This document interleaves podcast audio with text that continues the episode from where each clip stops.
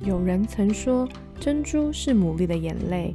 也许你的生命中也有许多的眼泪，但那终将成为美丽的珍珠。欢迎收听《非牡蛎的大小事》。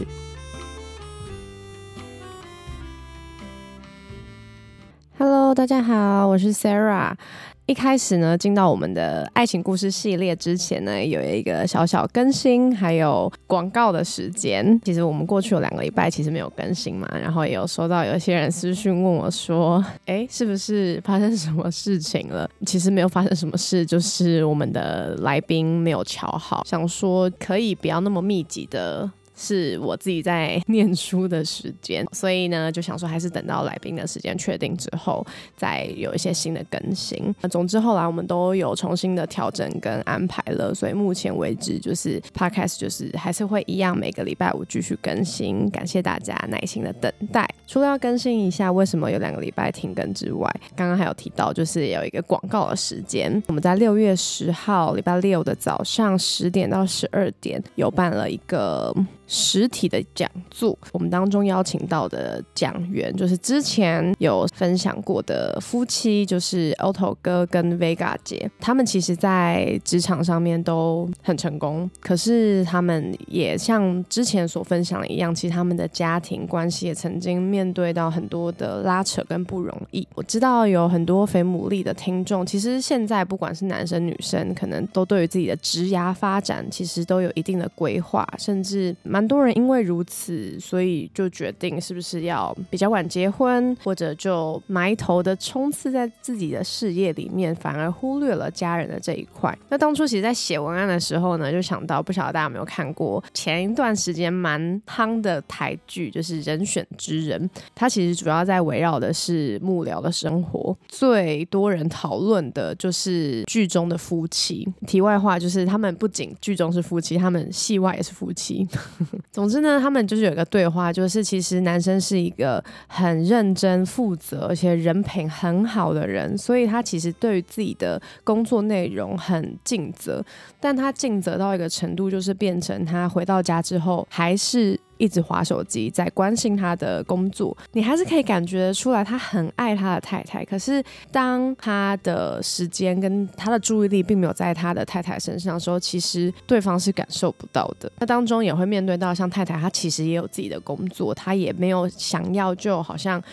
变成那就他都在家里面，他其实也有他自己的梦想，所以他们就有一个蛮关键的对话。太太就跟先生表达说，他期待对方可以至少每一天把手机放下三十分钟，然后可以好好的聊天。里面让我印象最深刻的就是太太跟他说，其实这些都是很小很小的事情，但这些事情都跟台湾的未来一样重要。所以其实很多很小的事情也都是重要的事，但不一定是我们会注意到的事。除了 Otto 哥跟 Vega 姐之外，我们也有邀请到周开莲女士要来跟我们分享。那她的故事呢，也很快的会在 Podcast 跟大家见面。那她就是是以一个女性的角度来跟大家分享，她怎么如何平衡了她的职场生活跟她的家庭生活。那这个活动呢是免费的，地点呢是在捷运东门站的四号出口一上来的永丰银行的四楼，交通非常非常的便利。欢迎你可以跟你的朋友一起来听。中午也可以去附近的永康商圈用餐哦。工商时间完毕，接下来就要也要进到我们这一次的爱情故事。我自己真心觉得非常非常的精彩，非常像偶像剧的剧情。那我们就一起来听吧。其实我不觉得我可以邀请到他们，那应该说我一直以来都知道有他们的存在，但是其实我们现在生活圈。真的算是没什么交集嘛？可是刚好在有一次机会之下，就真的只是刚好碰到面，然后我就刚好问出有没有可能，就后来就刚好就可以啊，一切都是太刚好了，也算是真的就是第一次了解他们的爱情故事。那我就先请他们自我介绍一下喽。大家好，我是灰熊。现在刚刚不是说要用本名吗？不好意思，因为我。大家好，我是国兴，现在三十五岁，结婚六年，育有一男一女，跟李杰交往快十年啊，八年，不好意思，更正八年，时间过太快。有牵手才算是交往的话，那李杰算是我第一个女朋友哦，就是我的初恋。嗯，大家好，我是李杰。那我现在是全职的家庭主妇。结束。其他就被介绍完了。最基本的就是啊，你们是怎么认识的？我们是在大学的时候认识的。我本来就是基督徒，所以在教会我们有团契的活动。那时候国兴的同学朋友大鼻子跟鸭子 就。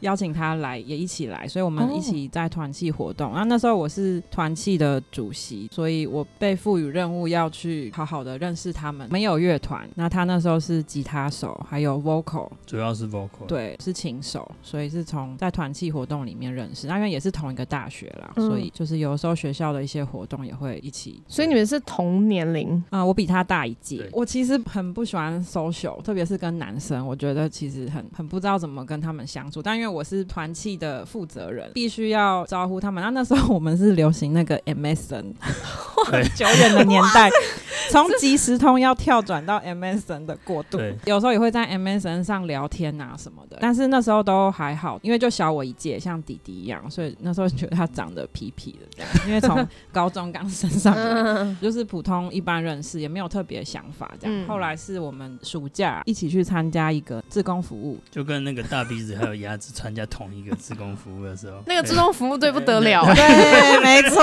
那个自工服务队发生什么？大家一起来参加自工服务，会认识好男人好女人，去请去参加你周边的职工服务队。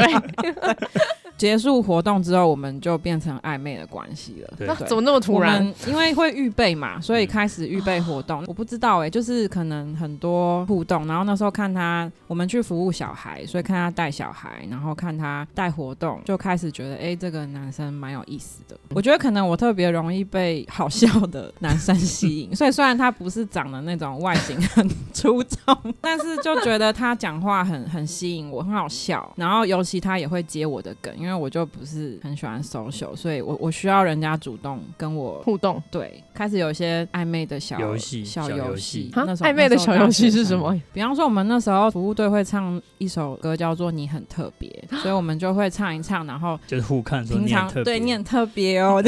其实那个充满了暧昧眼神，这也太直接了吧？好像是哎，这蛮直接的耶。其实你很特别，这不是对一般人都会的吧？就突然那个激情大爆发。对对对对，那时候晚上。大家服务结束就会弹吉他唱歌，对，反正那时候就看他弹吉他，然后他声音也还不错，就觉得啊，就是很很享受那种。那国兴这边呢？那时候对他算心动的 moment 是什么呢？其实那时候我去教会里面，我就觉得很好玩，我就是很喜欢找人聊天，那他都会在线上就聊聊聊聊聊，然后都会有个时间就要下线嘛，我就会敲他一下，然后就说哎怎样怎样啊，然后他就会回应。但不过那时候都还没有什么特殊感觉，那就是到去参加。这个自工服务的时候，然后我就觉得，哎，这个人很有意思啊，就我讲什么他都会笑，对，是一个巴掌拍不响的概念。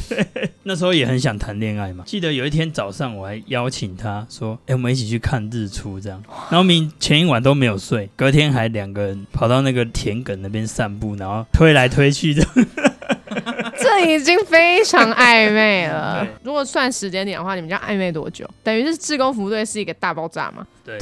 也有一个学期吗？哦，他们对他们就是新学期新生嘛。嗯哼，那所以在在田里这样推来推去之后，就是这边拉扯，那边开玩笑说要把你推下去哦，这样子。那所以是在那之后就在一起吗？服务结束回来就很暧昧，然后常常约出去这样。在团契里面，朋友啊，或者是那时候就很明显，我们的辅导牧师也都看得见。后来是我一个月之后，我跟着牧师，我们去韩国参加一个很大的活动。去到那边，我们就是都要认真思考我们自己的人生。的一个剧一个活动，所以牧师有天就把我叫去他房间，牧师师母啦，把我 一起一起叫去他房间。他说：“哎，这个有点敏感 哎，这个毕竟有那个 Netflix，对，就就是要跟我聊聊。然后牧师师母就说啊，注意到你跟国兴啊，好像最近很好，就关心了一下我们的状况。那我们接下来要怎么办？那时候我是基督徒，但是国兴还还不是，他也在认识这个信仰，但是他还没有想要成为基督徒。牧师。时候就挑战我说，有没有可能你为你的另外一半设定一个条件，就是至少他要成为基督徒？理性上听起来蛮合理的，因为同样的信。信仰就是有同样的价值观。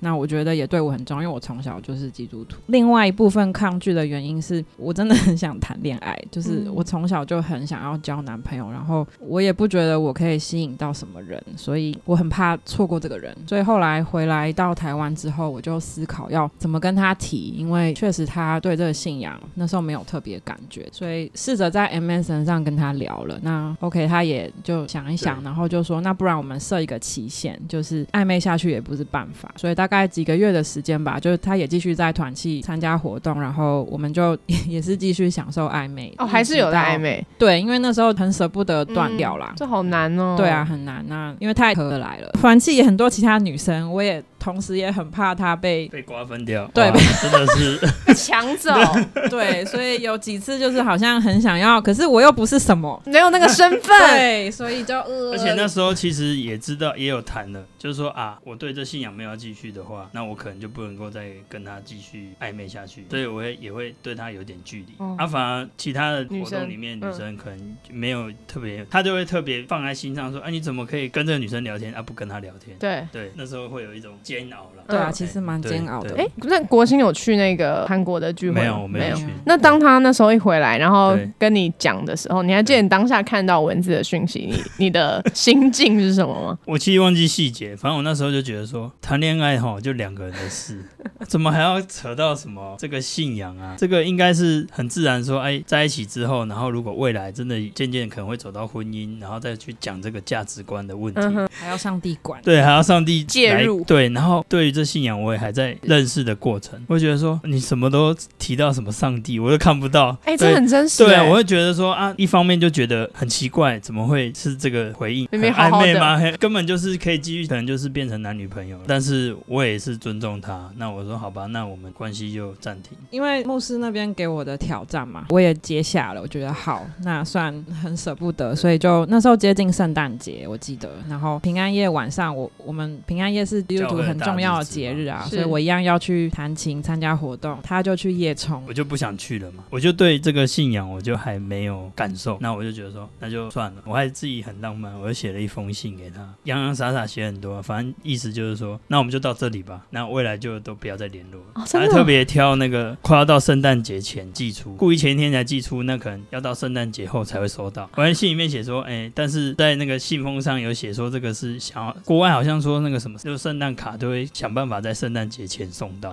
然后我就赌一把嘛。我说反正我前一天才寄，你也不可能看到。那你看到的时候已经圣诞节后，但是信就在圣诞节之前就送到。他就看了那个信，然后还要去服务。就是我们前几天我们在 MSN 上，我们就决定理清楚我们的关系。既然他还没有想要成为基督徒，那我也没办法接受我的男朋友还不是基督徒，所以就决定退回普通朋友关系。对，然后我就哭了很久。隔几天平安夜，居然再去教会。前一刻收到他的手写信，那时候还是地址还是台北县，哇塞，很久远的，这封信还在吗？有啊，收好了，因为他很喜欢写信，他是一个很很文青浪漫的人。哦，真的哦，对，那那封就是诀别信啦，对，所以那时候应该很震惊我想说哇，对，竟然有一封信，原本是不是还有些什么期待？就话一打开是诀别信，就说我们到这吧，这样。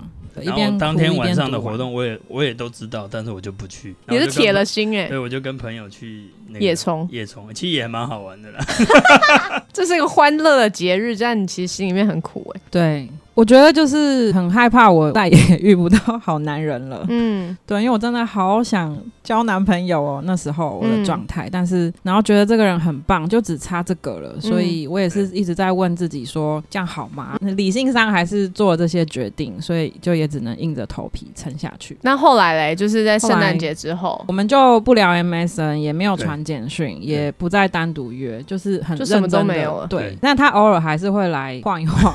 就看他在跟别的女生聊天的时候，MSN 都会有那种 上线，对，然后你就看他上线，但是没有来敲自己，那个心情，然后好像还可以打一些什么状态啊，哦，对对对对。对，就打一些什么若有似无的，什么，就随便讲一个什么很文青的那种，难过啊，然后写写一句话这样，然后但是看到也不回，对，就没有都没有去敲他。这样，我自己的部分是也很痛苦。那我那时候的好朋友就是大鼻子先生，就跟我分享很多，刚好也家里面有一些状况，就是我就跟他分享，然后他就用很多经文啊，还有一些他的自己的经验，然后跟我分享，然后我就觉得哇，在一个很低潮的时候被接起来，跟他的这件事情结束诀别之后，然后好像变成就是我自己在面对我自己的信仰。后来我就觉得说啊，感觉真的是有一位上帝在，然后呢，他拍下很多天使、大鼻子啊，吼，然后来接住我这样，然后我就决定说，哎，好，那我要相信这个信。从诀别到当下觉得好久，好像半年了、一年这样，可是后来我们现在去看，发现才一个月，一个月，所以那是当下是多煎熬，好煎熬，好煎熬这样。所以可能那个那个爱情的那个催化剂真的是激情会让时间变得很久 很长很长，就是没有看到的半天，好像半年这样子。对，那李杰这边呢？因为那个是他自己的转折嘛，因为毕竟那一个月里面你是完全也联络不上他，就是看到他上线，然后还没有来敲你，或者是你也没有敲他，然后就看他跟其他女生互动。你那时候自己怎么走过那个煎熬的？我记得我有带我那封诀别信去找我的好朋友，然后我们就坐在那个路边的阶梯上，就一边哭一边念给他听，这样就是走一步算一步吧。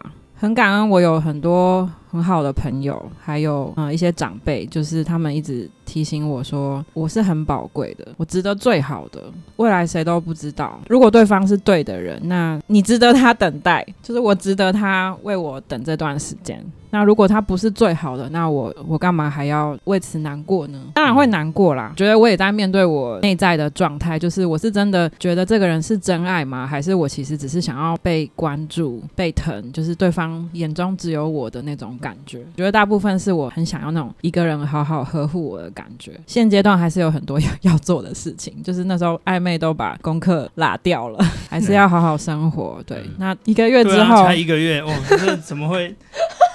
现在去看，眼泪都白流而已。反正那时候有什么流行网字啊，我也会在那边网字写一些有没的，然后就让人家看不懂，其实就是对他讲的话。那你们去看吗？他的网字无是无名小站吗？有有有无名小站的年代。那后来这样子煎熬了一个月，哎，那好弱，啊，然后弄个一年才就就又又去出服务队了。对，寒假的服务，寒假的服务对，然后他就跟我说，他他决定想要成为基督徒。那你那时候不是想说啊，这么突然？哎，那一个月我也有在 follow 他啦，哦，知道他家他的父母有一些变故，然后他经历很大的失落，但就因为有这个过程，然后加上我的坚持，也让他试着去面对那这个信仰到底对他是什么意义。这样，就是说，即便你知道他的家里面有一些变故，你也都还是没有联络他，还是会在团契。是说团契里面分享啊，哦，那是见面的，对对。但是就是没有我跟他单独的单独，或者说是有一些讯息都打听得到对方，看得到但爱不到那种感觉，好像是类似这种感觉啊。然后来，那所以那是服务队之前还是之后，还是在当中跟他表达？当中他他跟我说他决定要要受洗了。那个服务队最后一天晚上，都通常都是感性的时刻。对对对，我记得那些让那个很 轻轻柔的音乐，然后大家分享这几天的收获心情啊，这样。然后他就坐在我旁边，其实这样还是很暧昧哈。他这就坐在旁边，就是都还是会在围绕着。因为你要当基督徒啦，就可以靠近了。我好像说什么可以等。等我吗？还是什么？是吗？自己讲的话，他说接下来的路你可以陪我一起走。哦，这是真的。对啊，这种话谁谁不栽进去呢？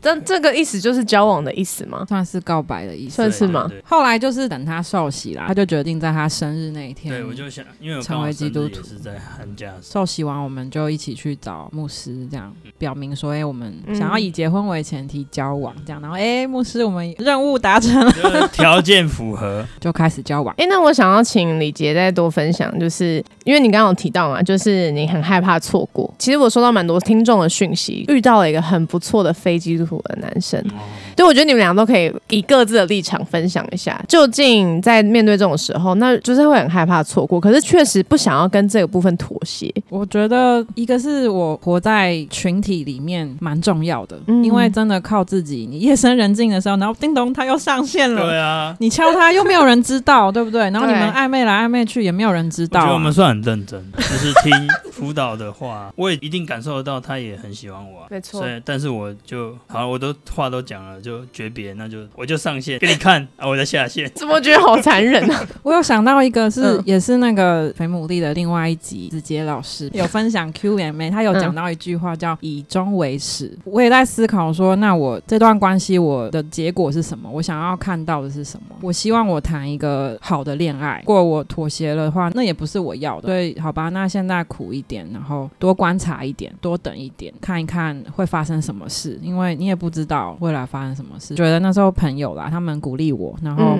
他们一直让我知道说我真的值得最好的，就是担心这个错过了，我是不是就没有了？可是如果我我这么好，我这么宝贵，怎么会没有我的好东西呢？也是我觉得我的信仰帮助我，让我知道我的上帝会为我预备。嗯，对，所以可是靠一个人，靠自己沉不住气，有朋友、有长辈、有辅导帮助我。哇，我觉得那个很不容易，就是那种坚持吗？那种认真，关掉 MSN，然后回床上哭。OK，那国兴这边呢？我觉得你的 part 应该也很多人会好奇，觉得怎么那么难搞？因为她也是我算是第一个遇到，就可能会。成为男女朋友的女生嘛，很多的情愫啊，已经那么明显了，那怎么会这样子？哎，那时候就是大鼻子先生跟其他的一一帮。就是男生嘛，也是一起认识这个信仰。那时候大鼻子就跟我分享那个圣经那个献以撒的故事。他说：“你不用担心，上帝会为你预备。那上帝已经为你预备了，你愿意把它献出去吗？你愿意把你的感情，甚至是你的生生活或你的家庭或等等的献出去吗？”也是这样子，我就哎信赖说啊，这个现在看起来是暂停的，但是我愿意献出去。然后我相信上帝会为我预备。很感动哎，我不想要违背自己的心啊，我。不会想要说啊，我交女朋友啊，不然我就说我信了，我信了，那你跟我在一起啊。既然你的界限是这个，除非我真的信，不然我就算了。我觉得那时候有一个收获吧，就是因为有那一个月的时间，我才更认识他这部分。他在那段时间对我的态度，或是他的言行举止，让我觉得有可能就让我死心了。嗯。对，但是哎，我看到他很认真在面对跟我的关系，他也尊重我。我觉得如果没有那一段经历，我看不到这一面。也很感恩他愿意跟我走在同一个方向上。我也有想过说，也有可能他真的就离开我的人生了。嗯，但是透过这个过程，他留下来了。然后，对我就觉得好感恩哦。嗯，感恩我们那时候有 有那一个月煎熬了一个月，有那个看似半年，但其实是一个月的 时间。学生没有什么事嘛，所以天天。每天就是想这些事情啊，这为什么没有办法在一起嘞？到底是怎样？然后你们中间就一帆风顺吗？都没有不合？有有一个时间点，后来交往八年结婚。反正我中间有一年的时间去四川，我去四川待了一年。我比他早毕业一年嘛，所以我先进入职场，然后但是一直很多挫折，不太清楚我自己的方向。那时候有一个机会跑去四川做志工服务，就更远了。你们那时候有讨论过吗？其实我跟他一样，大学毕业也还在对于未来的迷惘彷徨。他先去工作嘛，那我要去当兵。那时候好像是我当完兵回来了，然后当完兵回来就要想。还要干什么？我读的是法律相关，我想说，那我就准备考试，所以我也没什么资格说你不要去啊，因为我还没有事业嘛。那我想说，好啊，那也 OK。其实我觉得也是我们关系谈到了，好像变成有一个瓶颈在，好像没有办法往前了。你说算是有点类似，就是爱情类似吗？对对，有一点交往太久，交往太久。那时候是多久？你们可能三四年吧。对，但是说要结婚，好像激情被磨的差不多。对。说要结婚，好像又工作没有稳定。他可能有想结婚，可是我这种状态怎么，可能没办法说结婚。他那时候说要去，我想说啊，也好了，那 你去，你去的话，或许有一些不同的小别胜新婚的概念吗？转变啊，或者说你有一些得到，啊，我也没有办法挡他，所以他是有共识的，就没有一方说啊，你不要去了什么的，都是支持的。对。想说一年呢，一年其实蛮久的耶。对对，没有，我想说我也会去一下。我去了半年，中间他有来一个月。那时候我已经考考过考试了啦，嗯，我已经有考到一个公职的考试，然后准备受训。我受训也蛮长，要一年多。你去那边进修，我也在我受训的地方。进修，我觉得那段算是因为关系里面有个新的变动，所以其实一开始是不错的，就是哦，大家好想你哦，对，每天通电话视讯，然后两边生活又是在发生不同的事，就互相分享这样。对，中间一半的时候很想很想念对方，哎，他刚好飞过来，一起做服务，三个月，三个月我就飞过去，时间 果然都过得，你们的时间就飞过去找他玩一下这样，然后玩完回来台湾我就去受训。一年自工服务快要结束了，那那边的服务的单位就问我说有没有想要再待第二年？我就有点想，觉得哎，因为开始就可以变成是正式的工作，我觉得好像不错，也还年轻。就后来我们谈一谈，就发现哎，可是这样的话他已经觉得不行了，就是你如果再不回来，我们的关系好像不太能维持这样。因为生活的状态都我讲我的，你讲你的啊，你要啊了解了解，是知道知道，但是没有办法感同身受。我受训的地方说坦白也有男。有女啊，受训就很像又进到学校里面一样，就是会相处，对，会相处。哎，也是有女生哎觉得说，哎，不错不错，这样。好，所以不错不错，我听到什么？所以，但是我都有说，哎，我有女朋友啊，什么什么，就是那个是。感受那种，哎，觉得这个好像，就那你那时候知道这个状态吗，李杰？你知道他觉得别人，你说不错不错啊。我的朋友有跟我通风报信，他有一次跟别的女生出去喝饮料，然后居然还放上脸书，因为在四川那边我看不到脸书。但是我刻意说啊，要要放就一起放，反正我就是坦荡荡。他问心无愧了，也也不是真的。哎，应该说我就是，我我放哦，我不是。都默默来，我放。啊，你有看到有看到没看到？但是我我们那个好朋友就说，哎，那个国兴怎跟那个女生然后说去，嗯，对啦，也是单独跟那个女生去啊，不行哎，所以我就有感受到说，呃，李杰你不能够再继续待在那里，不然我可能没有办法再。撑下去，因为我觉得远距离恋爱还是很不容易。没错，所以我就好，我也有有祷告了一段时间，就觉得好，我还是有其他更重要的事情，我就回来了。然后我就想着，哇，那回来了，也许我们就可以讨论未来，讨论关于结婚。结果没想到他来接机嘛，接机完，我们第一次约会隔天吧，他就跟我说，他觉得好像好像对我。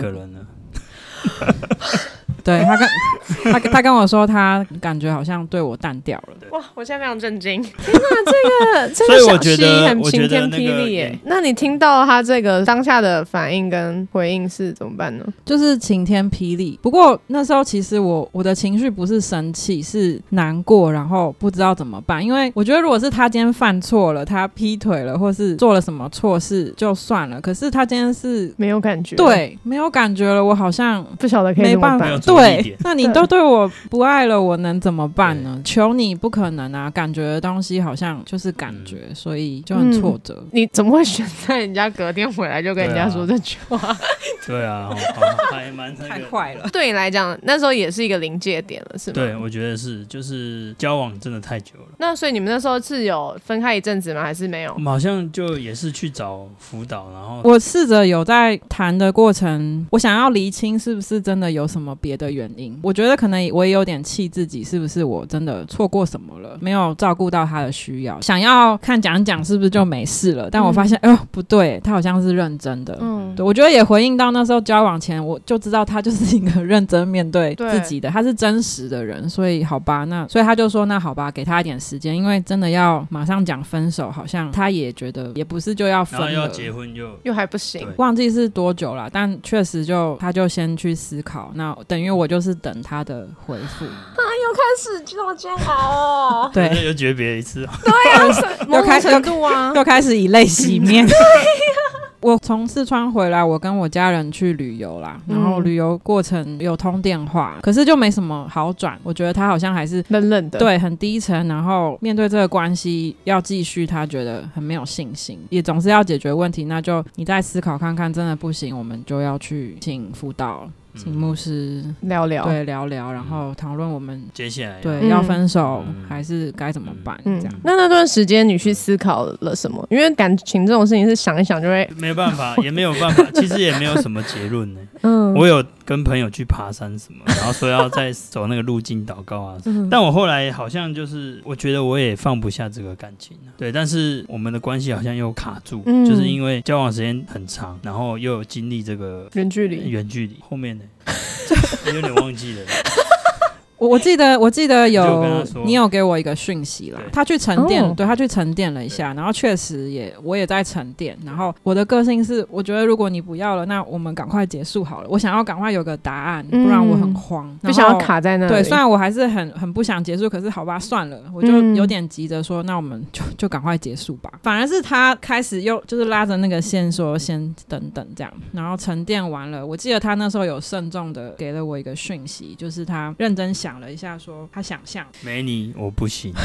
对，就是他 他想象类似是这样，他想象未来的人生，他要怎么走，未来要怎么过，结婚会是什么样的画面，经营什么样的家庭，他发现哎，他还是很想要跟我继续走下去。对，所以虽然现阶段好像有点瓶颈，对，但我们不要分开，我们看看有没有什么办法。可以一起跨过去哇！国兴都是来这种鬼马的，是不是？都走这种，都走这种路线的。先诀别，哎，一个月回来，哎，要冷静，哎，又回，就是在磨练我，就对。对啊，可是问题是，虽然决定了，心里面那个感受后来是怎么样？才，毕竟还是需要有所谓的热情吗？还是怎么样？我觉得那时候可能还有一个是我一回来，我一直跟他说我很想结婚，就是我想要赶快进下一步，但是他其实压力很大。他觉得自己没有钱，然后工作也还不稳定。我我其实也没有工作，是那个警察，所以已经派出去。但是我觉得才刚开始上班，那时候结婚对我来讲，我就觉得是一个很大很大的事情。比如说应该要有什么有什么，我的心情是说，我也不想要分开，是不是可以再等一等？但是怎么讲，没有共识吗？有一点，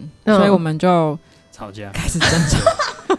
每次吵架就是要不要约约会，然后就是什么时候要结婚？因为确实啊，因为这关系也那么久了，觉得我也在面对我我自己的人生。因为我当初去四川就是人生没有方向逃走嘛，那现在回来啦，那我要做什么也是一个，啊但我就还是不想面对，所以就觉得 那那赶快结婚吧，有一个事情可做这样。但是他不想啊，那后来怎么办？你们怎么就一直吵架？那时候真的蛮痛苦的。他开始当警察，压力很大，也很大。我压力也很大，因为要不要工作，然后要。干嘛？也很多人在看着我要，然后睡不饱还要约会。虽然这样吵，可是还是都还是继续努力撑着啦。有点有点就是好吧，先撑着，因为没有要分手，那我们继续。所以我后来去考研究所，重新回 回去学校，又逃到另外一个城。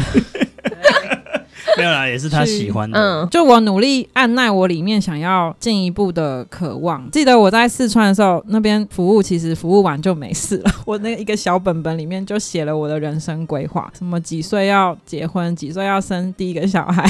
嗯，哇！但后来回来他居然不要，我就觉得天哪，那全部都要打叉叉了。哎，那李杰，我想问一下，就是毕竟听起来他是蛮常说结婚啊不要，还不是时候。那对你来讲，你那时候几岁？二十五。那他那时候一直说不要啊。啊，那你你怎么办？所以每一次都吵架，他也很怕约会，因为他知道一约会就要可能又要聊到这个。那我就是会一直执着说好，那不结婚也好，那你给我个时间表吧，你什么时候要？他可能后来真的被逼到，所以他只好求婚。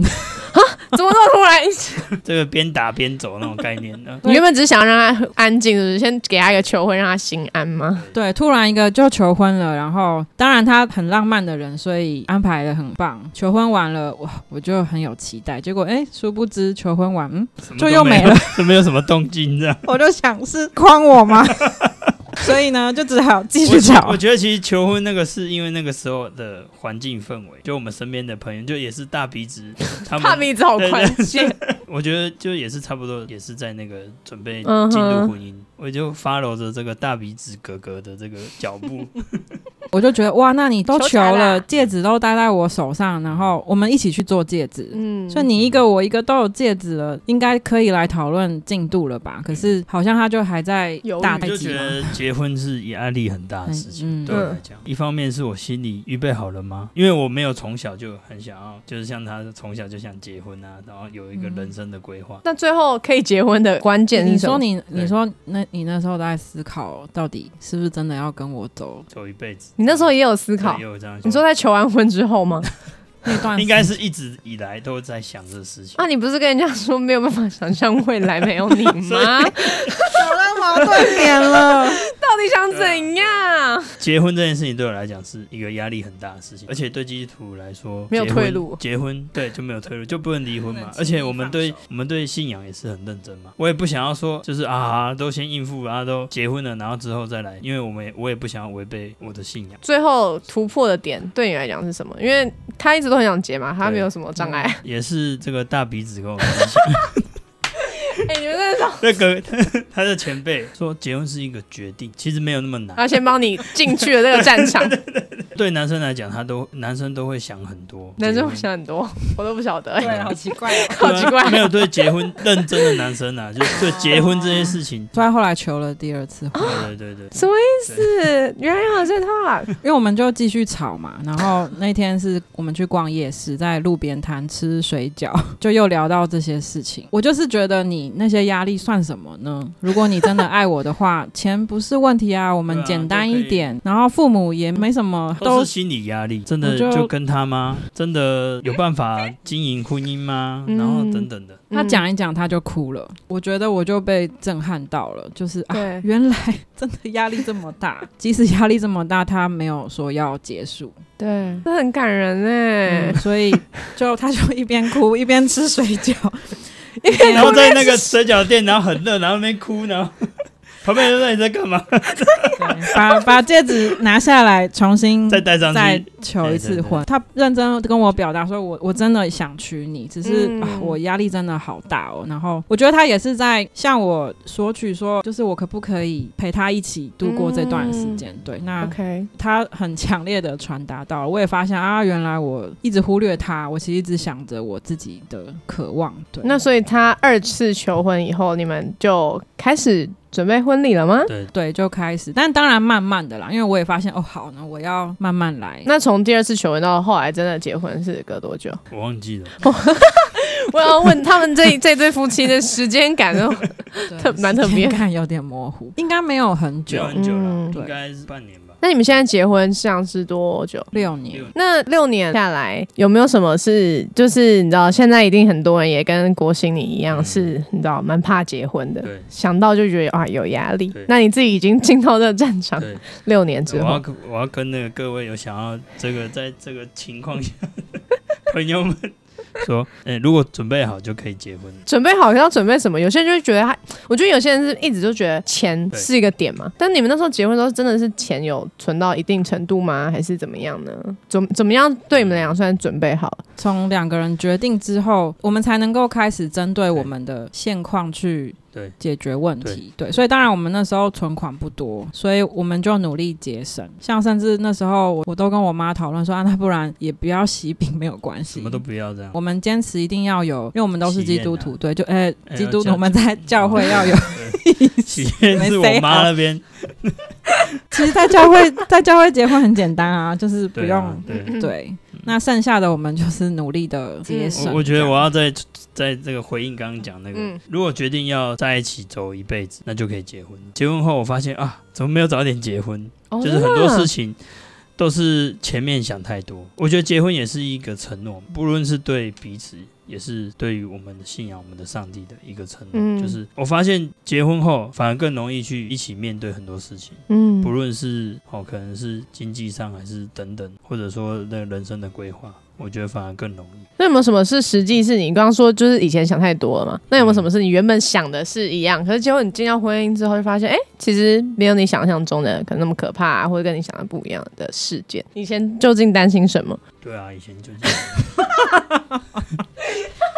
应该是担心做 做做错决定吧，因为觉得结婚就是定了嘛，会不会是错的呢？但后来才发现，对方有跟你一样的心，那就是对的。嗯，结婚后的和好有比比交往的和好容易吗？我觉得有，因为交往的时候都在咖啡厅吵架嘛，啊，咖啡厅要打烊了，然后又那么不欢而散，又回家，然后还要打电都要话，打电话，还要什么什么。对，结婚后就没有得跑啊，就在家里面嘛。那你们像刚刚有提到啊，不论是你们交往到三四年的时候有遇到那个瓶颈，然后像结婚也都六年，到底要怎么样维持这个爱情的热度啊？那对你们自己是怎么维持的？秘诀是什么？有想到一个点是刻意经营这件事情。我在跟国兴聊的时候，他就说：“那会不会觉得很像在教功课？就比方说你在特别的日子特别表示一下，或者是有的时候特别哎，我们坐下来好好聊个天，或者是安排一些约会。”我想了一下，就是觉得就是真的很很多时候需要交作业，因为。我们已经结婚了，我们我们就是希望一辈子都不要再放手。嗯，但是你不可能二十四小时都在激情跟浪漫里交往的时候，他做了很多很浪漫的举动来维持相爱，嗯，还蛮有用的。像他很喜欢手写信寄给我，累积每个月的哦，还有每个月的交往纪念日都送一朵玫瑰花，哇，真的是对，就很有仪式感。那我也觉得，哎，那那真的让我们加温。可是就是现在都没有玫瑰。现在是刚好哎，看到哎有哎，出于激情的，然后出于主动的意愿的，其实很容易。嗯，可是进到结婚了，关系有的时候好像定下来了，就觉得啊，那对方也不会跑了，我就赶快忙我的，或是我反而想要有更多自己的空间，因为平常都腻在一起，所以如果还不愿意刻意去 交一些。功课跟作业的话，就真的会没有热情。对，久了就真的习惯了，什么都没有。那以前我可能觉得很讨厌那种刻意的感觉，可是现在发现，哎，刻意还是有嗯有效果的。你是为了爱他的缘故去做，那即使有点勉强，有点疲惫。所以我觉得，当你接收到对方刻意的表达的时候，一定要好好好感恩。所以我也觉得。平常互相感恩跟称赞，互相感恩还蛮重要的。结婚一年的时候，哎，刚好就是那个情人节。其实我觉得这个节日对我们来讲都觉得没什么，就是没有很重要。但是那一天我记得就是我晚上很晚下班，但我隔天又要很早上班。当天我回回家很累，然后就洗洗澡，然后就啊啊情人节快乐啊啊就结束。对，那但是隔天早上我很早要去上班的时候，有看到他写的一封就是小小的一个信，这样说啊辛苦了。情人节快乐！哎，好像说是我永远的情人，哇！然后有一个巧克力这样。那时候寒流来，早上一醒来就心很暖，这样子就是被支持。因为我们交往的时候他会送玫瑰花嘛，对，每个月。那后来太忙了，他工作很忙，所以我有时候会 cue 他说：“哎，最近都没有玫瑰了。”这样。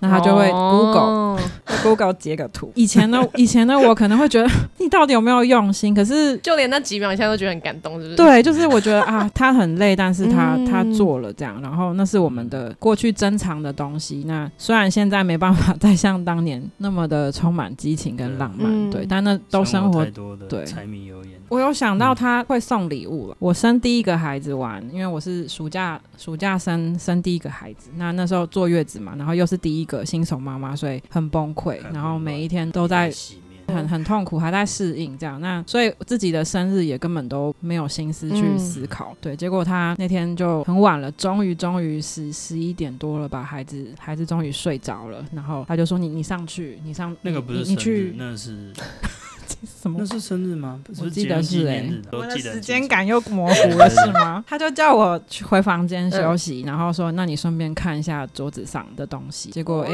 一上去就发现他送我一个玫瑰花的耳环，对。